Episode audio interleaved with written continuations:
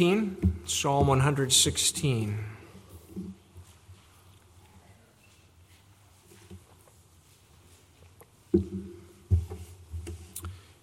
Psalm 116 is a bit more of a well known psalm. It's been used many times for public thanksgivings. It's been used by churches in connection with the Lord's Supper celebration. It's a psalm of thanksgiving. I'd like to read it at this time God's holy word. I love the Lord because he has heard my voice and my supplications. Because he has inclined his ear to me, therefore I will call upon him as long as I live. The pains of death surrounded me, and the pangs of Sheol laid hold of me. I found trouble and sorrow. Then I called upon the name of the Lord. Oh, Lord, I implore you, deliver my soul. Gracious is the Lord and righteous. Yes, our God is merciful. The Lord preserves the simple. I was brought low, and he saved me. Return to your rest, O my soul, for the Lord has dealt bountifully with you. For you have delivered my soul from death, my eyes from tears, and my feet from falling. I will walk before the Lord in the land of the living. I believed, therefore I spoke. I am greatly afflicted. I said in my haste, All men are liars. What shall I render to the Lord for all his benefits toward me? I will take up the cup of salvation and call upon the name of the Lord. I will pay my vows to the Lord now in the presence of all his people. Precious in the sight of the Lord is the death of his saints. O Lord, truly I am your servant. I am your servant, the son of your maidservant. You have loosed my bonds. I will offer to you the sacrifice of thanksgiving and will call upon the name of the Lord. I will pay my vows to the Lord now in the presence of all his people, in the courts of the house of the Lord's house, in the midst of you, O Jerusalem. Praise the Lord. Let's bow before God and ask for his blessing, shall we? Our Father in heaven, we thank you for this psalm of infectious gratitude. We pray that by your Spirit you would work thankful hearts in us. Bless your word to us tonight and make us to be the people that you want us to be. We thank you, O Lord, for the joy of being assembled this evening to give you thanks. We pray that the study of this psalm would increase our gratitude. Lord, take away our dullness and give us your light through the preaching of your holy word. In Jesus' name we pray it. Amen. Well, congregation, there's a certain order, a logical order, and an experiential order to the three Psalms now that we've read on three consecutive Lord's days. We started with Psalm 33, which was a hymn of praise, in which the psalmist praised God who spoke the world into existence, the Lord who rules over all things, who causes his counsel to stand, though this counsel of the nations falls. That was a hymn of praise. And then last week we sunk down to the depths of grief and confusion with Psalm 13. How long, O Lord, how long will you forget me forever? Cries of anguish. And now tonight we come to a psalm of thanksgiving. Lord, you've heard me and you've answered me. Praise the Lord. Walter Brueggemann, an Old Testament scholar, suggested that the Psalms could be placed into three categories Psalms of orientation, Psalms of disorientation, and Psalms of reorientation. Tremper Longman, in his book How to Read the Psalms, puts it like this First are the Psalms of orientation, which praise God for being God. The psalmist's world is in order.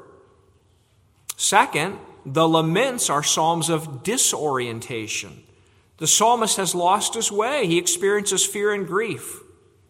Finally, there are Psalms of reorientation which experience renewed hope in God. Well, that's one way to categorize the Psalms orientation. God is God. Disorientation. Where are you, Lord? This doesn't look right. Reorientation. Thank you, Lord. You've heard me. But however we categorize them, it's interesting to note, isn't it? The Psalms are a variety of songs and variety of faith expressions. John Calvin famously described the Psalms as an anatomy of all the parts of the soul, by which he meant that there's no, there's no emotion that's not reflected in the Psalms. There's a, a song, there's a prayer for, for all, all the varied experiences of the Christian life, for the times of, uh, of high praise, for the times of low questioning, for, for times of being instructed. There are faith expressions God gives to us throughout the Psalms to sing and pray to God. And so, believers throughout the history who have, who have cherished their walk with the Lord have loved the Psalms. And our Reformed heritage is one that has prized the Psalms as recognizing that our spirituality should be shaped by these faith expressions. Well, tonight we consider the expression of gratitude. The expression of gratitude. Let's look at this psalm of thanksgiving and consider, first of all, the answer that's celebrated in the first half. And then to consider, secondly, tonight, the gratitude that's offered up in the second half. And then in the third point, I'd like you to look at the psalm overall as the love that's now been deepened. So, those three points the answer celebrated, the gratitude offered, and the love deepened. So, the psalm begins with two verses of introduction I love the Lord, He heard me. And then he begins to tell the story at verse 3. This is how it went in my life. The pains of death surrounded me. The pangs of Sheol laid hold of me. I found trouble and sorrow. Then I called upon the name of the Lord. Oh Lord, I implore you, deliver my soul. And so he, he tells the story of this, this time of desperation, a, a near death experience. He, he had almost come to the end of it. He was about to die. Death was opening its mouth to swallow him up. The cords of death were, were lassoing him and, and trying to pull him into the grave. We're not told, just like the earlier psalm, last week's psalm, we're not told the specifics. Was it despondency and depression that set in? Was it sickness or disease? He was literally about to die. Was it somewhere trapped on the battlefield with no way out? It's not specified. Again, probably so that we can easily adapt and use it ourselves. But we've also experienced times of great crises, and we've also experienced deliverances and answers to prayer. Verse 6 the Lord preserves the simple. I was brought low, and he saved me. Verse 8 You have delivered my soul from death, my eyes from tears, my feet from falling. I was so desperate, God, and you heard me, and you literally saved me. Now, you see what the believer is doing here? He is drawing a straight line from his crisis and his prayer to God to the deliverance. And he's saying, Lord, it's you who did this. There's no other way for me to interpret this. There's no other way for me to explain this. It is the hand of God. Sometimes, living as we do in a culture of, of unbelief and at the same time scientific discovery, we, we want to just explain everything away, quite apart from God. And we, we don't draw the line, do we, to say God did this. And we need to be reminded, as the psalmist does here, to say this is God's answer. And you know, that's a real blessing, isn't it, when somebody else in our life points out to us what we're missing. I know I've spoken of things before, telling my story, and somebody just says, Boy, God was good to you. It's like, wow, yeah, I should be talking about God. It's not about my interesting story. It's about, yeah, God did that, didn't He? God saved me. God rescued me. God answered me. It's nice when parents help their children to draw the line. It's nice when a husband or wife says, Look at what God did for you. And it's good to come to church here and have people say, The Lord was merciful to you, wasn't He? Because we need to draw these lines. And if we ask, Well, why did God save me? The psalmist makes clear God didn't save me because of my wonderful character, but because of his character. Verse 5 Gracious is the Lord and righteous. Yes, our God is merciful. He's gracious. He gives us what we don't deserve. He's righteous. He keeps every promise to his people. He's merciful. He has a, a tender, sympathetic heart to the plight of his people. Verse 6 the Lord preserves the simple. As one writer puts it, the word translated simple does not refer to the mentally impaired, it is a word found most frequently in Proverbs to describe people who have no sense, lack shrewdness or prudence, people who are prepared to believe anything. Here it seems to refer to the gullible, the vulnerable. And so the psalmist is saying, It wasn't that I was so bright, I was so savvy, I knew what to do, Lord. Lord, you preserve the simple. I, I was foolish. I didn't know the way to go. And this is part of the glory of our God, that He's, he's not moved to, the, to help the rich and the famous. He's, he has regard for those who are, who are nothing, who have no resources, who have no qualities that demand that He save them. God stoops down to the small and to the unsavvy and to the unsophisticated. James Boice writes Not only is God gracious, but He is also gracious to little people, to the plain, to commoners, to the everyday person on the bus or in the shop, to people like the psalmist. This is one of the great glories of our God. When Jesus called his disciples, he called fishermen and tax collectors. When angels announced the birth of Jesus, they appeared to shepherds. Our Lord Jesus himself gloried in this, didn't he? Matthew 11 I thank you, Father, Lord of heaven and earth, that you've hidden these things from the wise and prudent and have revealed them to babes. Even so, Father, for it, so it seemed good in your sight. God has appeared to the likes of us. He's a gracious God, a righteous God. He's true to his promises. He keeps covenant with his people. Oh Lord, you heard me not because of who I am, but because of who you are. Because of who you are. God, you are gracious. And we live by grace. This is, this is the only way that we can attribute to God the answer to prayer, is if we're willing to say, You're gracious, I live by grace. I live by undeserved mercy toward an undeserving sinner, undeserved favor towards one like me. The believer says at one point in verse 10, I believed, therefore I spoke. I am greatly afflicted. And the believer, it seems, through faith, is, is seeing clearly his position here. I'm, I'm desperate. I'm afflicted. And verse 11, I said in my haste, All men are liars. There's no help to be found. All those who said they would come and help me and rescue me, they failed me. I believe, and therefore I spoke. Only rescue comes from God. As the song says, when other helpers fail and comforts flee, help of the helpless, oh, abide with me. Now, it's interesting that, maybe you know this, that that, that line in Psalm 116, I believe, therefore I spoke, is taken up by the Apostle Paul in 2 Corinthians. And he says in chapter 4, as he describes his suffering for the gospel, he says, We are hard pressed on every side, yet not crushed. We are perplexed, but not in despair, persecuted, but not forsaken, struck down, but not destroyed, always caring about in the body the dying of the Lord Jesus. But Paul says, I haven't given up hope. He says, And since we have the same spirit of faith according to what is written, I believed and therefore I spoke, we also believe and therefore speak, knowing that he who raised up the Lord Jesus will also raise us up with Jesus and will present us with you. See, the apostle is confident, isn't he, that, that no matter what he suffers for Christ's sake, it will all turn out well.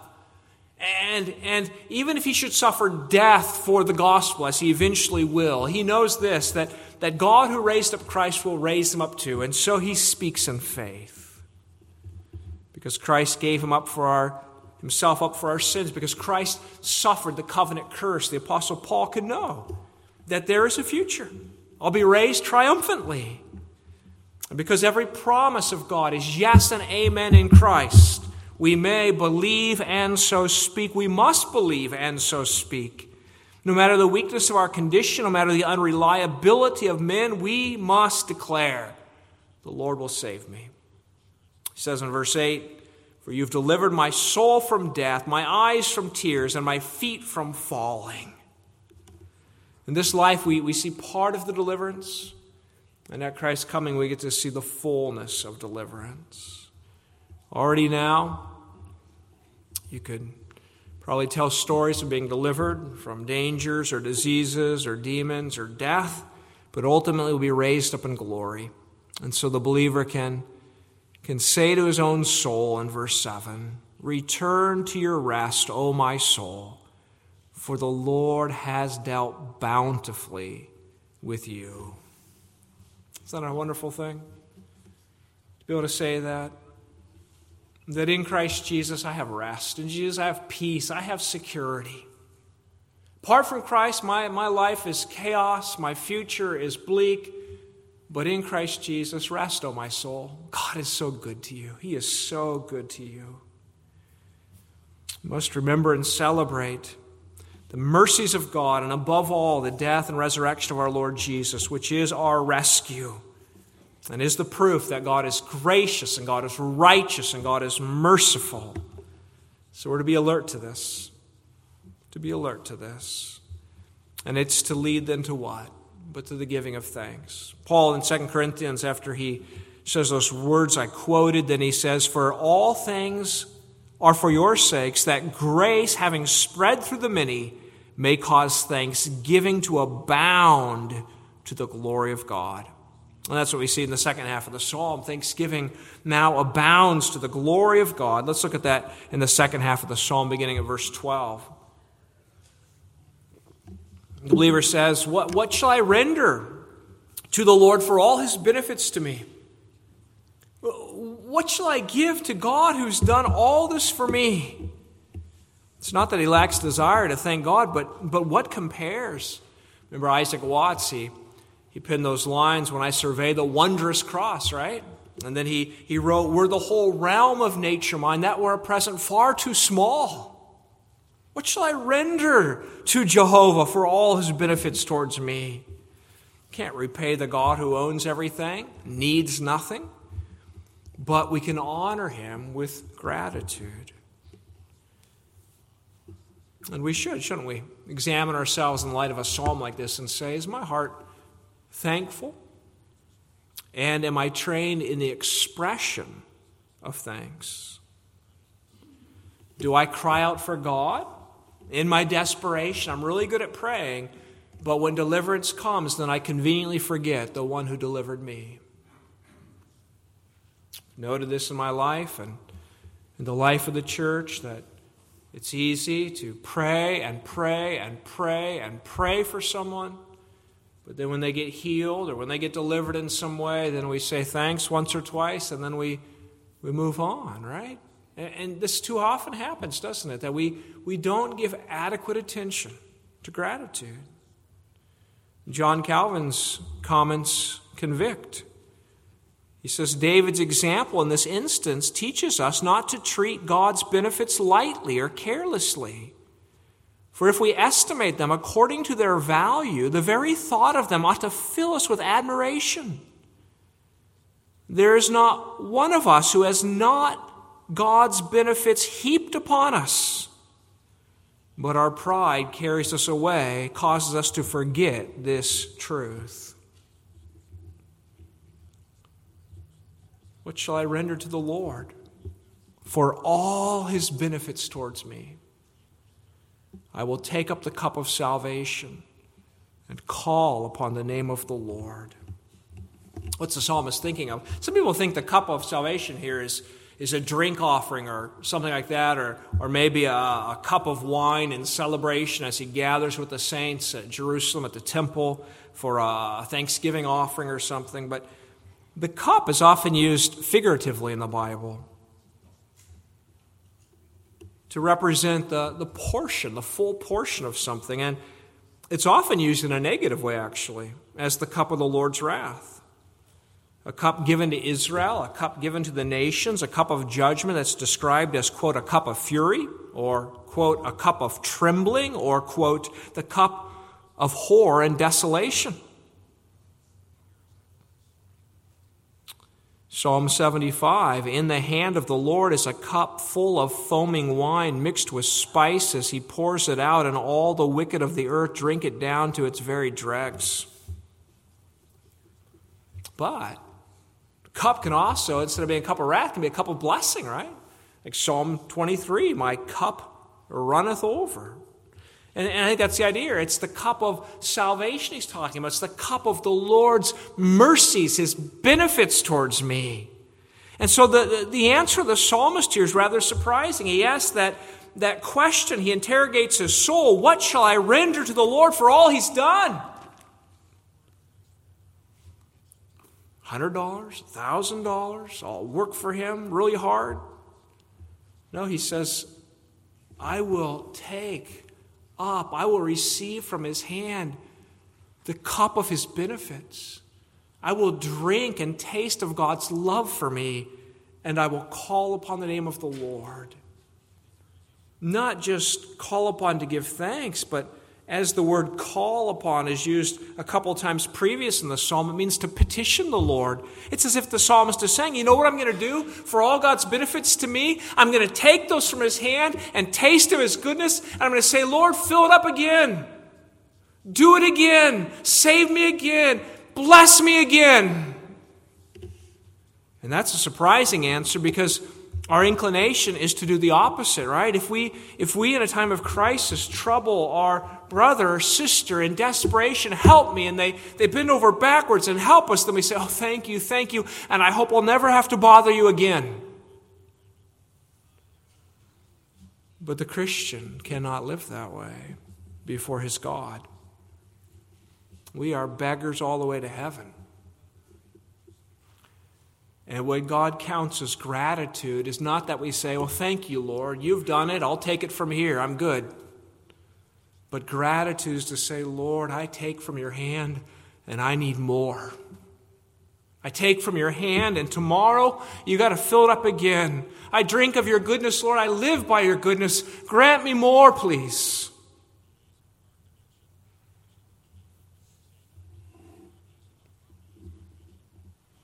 This is the way of the Christian life. We live by the blessing of the Lord day by day, week by week, and we glorify Him by confessing that. As Matthew Henry put it, in gratitude for, for former mercies, in gratitude for former mercies, seek me for further mercies and continue to call upon me. That's what God says to us. We're helpless sinners. So we come to the Lord's Supper next, next Lord's Day to, to taste of God's goodness. And we don't come to the Lord's table to say, Lord, we need a bit, and then we won't bother you anymore. We come to the table and say, Lord, we plan to be here again in another month. We, we plan to come every week. We need more of your gospel. We need more of your grace. We need more of your spirit. We need you, Lord. And why doesn't God get irritated with us for all this neediness? Because God is merciful and righteous and gracious, and He gave His own Son to wrestle in the garden and to say, Father, if it's possible, let this cup pass from me. The cup of your foaming vengeance. But he was willing to drink it down to its bitter dregs. And because Christ drank that cup of horror and desolation, the covenant curse, he has purchased for us the overflowing cup of mercies. It's interesting that this psalm may be one of the psalms our Lord Jesus sang on the night of his arrest. Psalms 113 through 118 are known as the Egyptian Hallel, uh, a song or a section of praise that, that was used, it seems, to celebrate deliverance out of Egypt. And so they were sung at the Passover. It said that Psalms 113 and 114 were sung before the Passover meal, and then Psalms 115 through 118 were sung after the meal. And so it's quite like that. Our Lord Jesus sang Psalm 116 as he went out with his disciples to the garden to be arrested and to be crucified.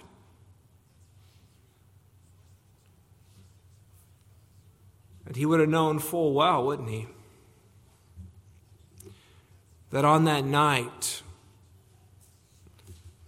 the cup that he would drink would not be the cup of salvation but the cup of wrath.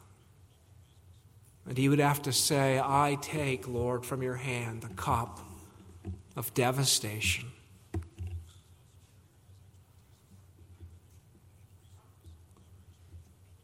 But in him, the blessing purchased, that we now can drink of the Lord's riches again and again. And God gives us in all Christ all things freely. The psalmist says in verse 15 Precious in the sight of the Lord is the death of his saints. And no death has ever been more precious to our God than the death of his own beloved Son. But in Christ, our death has become precious. It's not a cheap thing. Many times the Lord delivers us from death.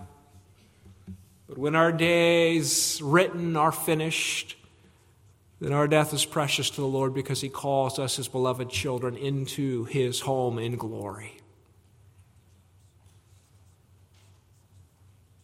But as long as we're upon this earth, we are to give thanks.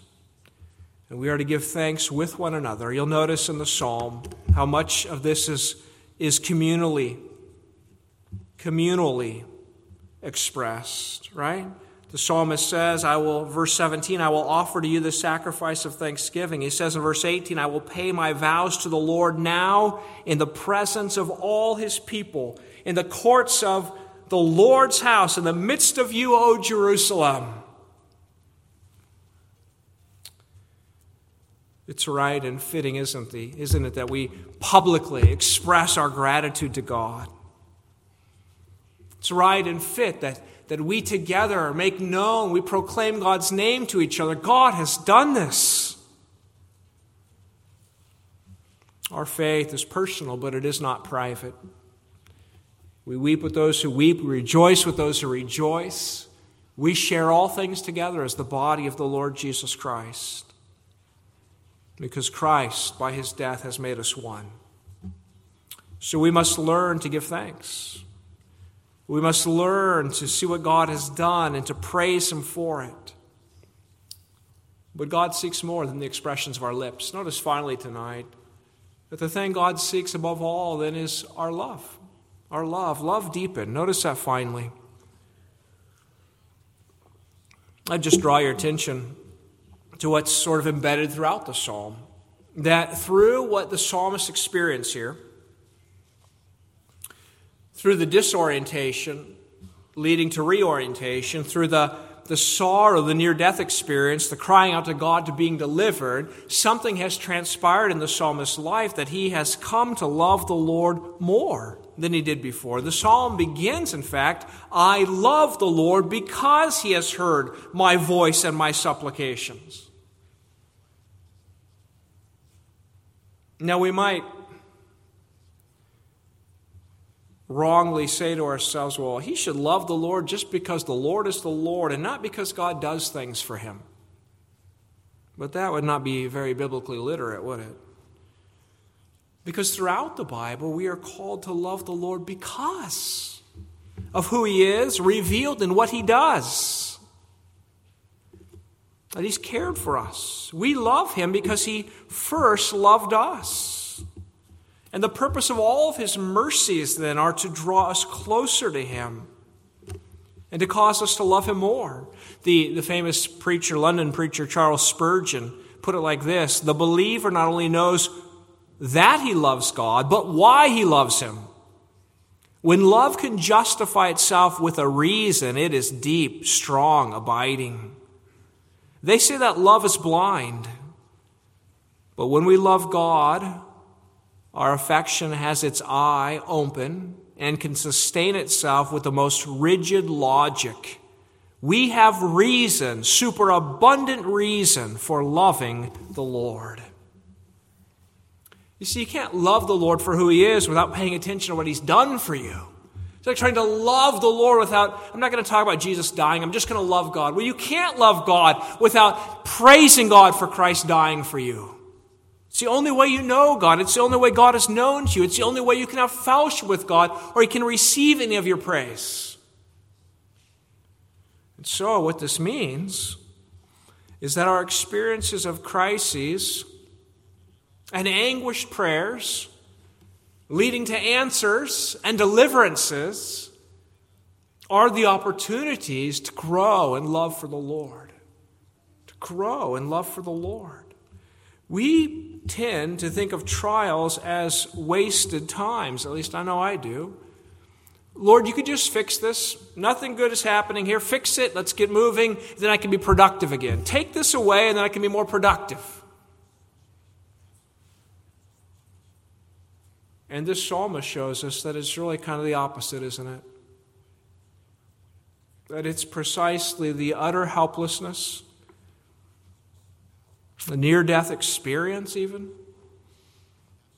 the crying out, Lord, I have no other helper but you and then the experience of the Lord showing his mercy that deepens our love for him. Leads us to say, verse 16, Oh Lord, truly I am your servant. I am your servant, the son of your maidservant. Lord, I'm all yours. To say, verse 2 of the psalm, because he's inclined his ear to me, therefore I'll call upon him as long as I live. No more running here and there to other people. God is my God. I will call upon him. You see, the, the believer is a changed man, isn't he? Something glorious has happened in his life. God has acted for him. John Calvin again writes From this we are instructed that those who have been heard by God, but do not place themselves entirely under his guidance and guardianship, have derived little advantage from the experience of his grace. And that happens in our lives, doesn't it? Where God brings us through great trials and we, we seem to derive little advantage from what we've been through. But that's not God's goal, is it? That's not what we should be aiming for. We should be praying, Lord, as you bring me through this, or Lord, as I've seen now your mercy, let that change me. Let me not be hard and stubborn and learn the hard way, but let me be open to see your mercies and let me be changed forever.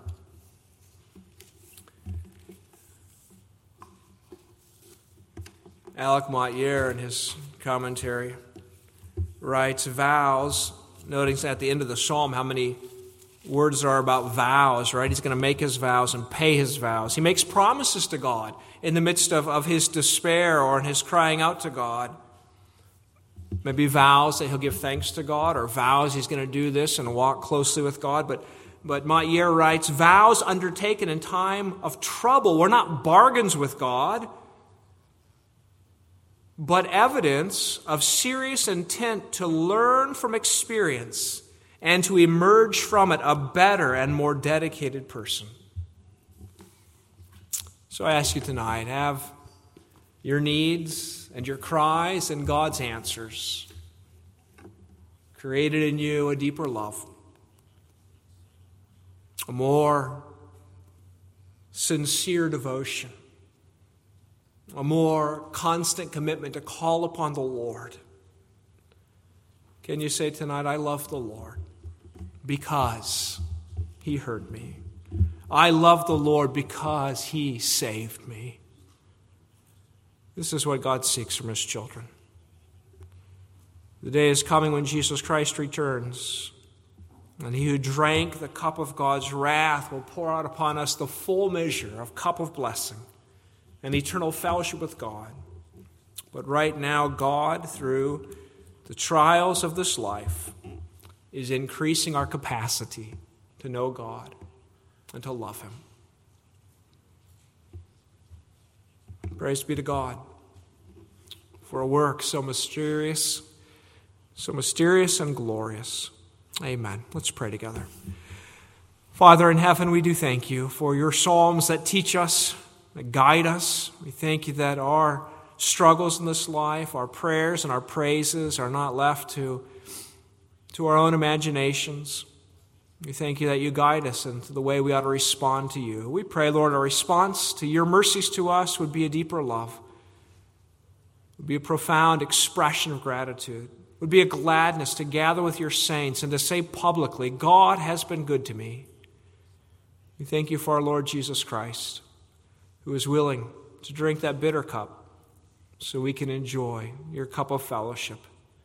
In Jesus' name we pray. Hear us, God, and receive our thanks. Amen.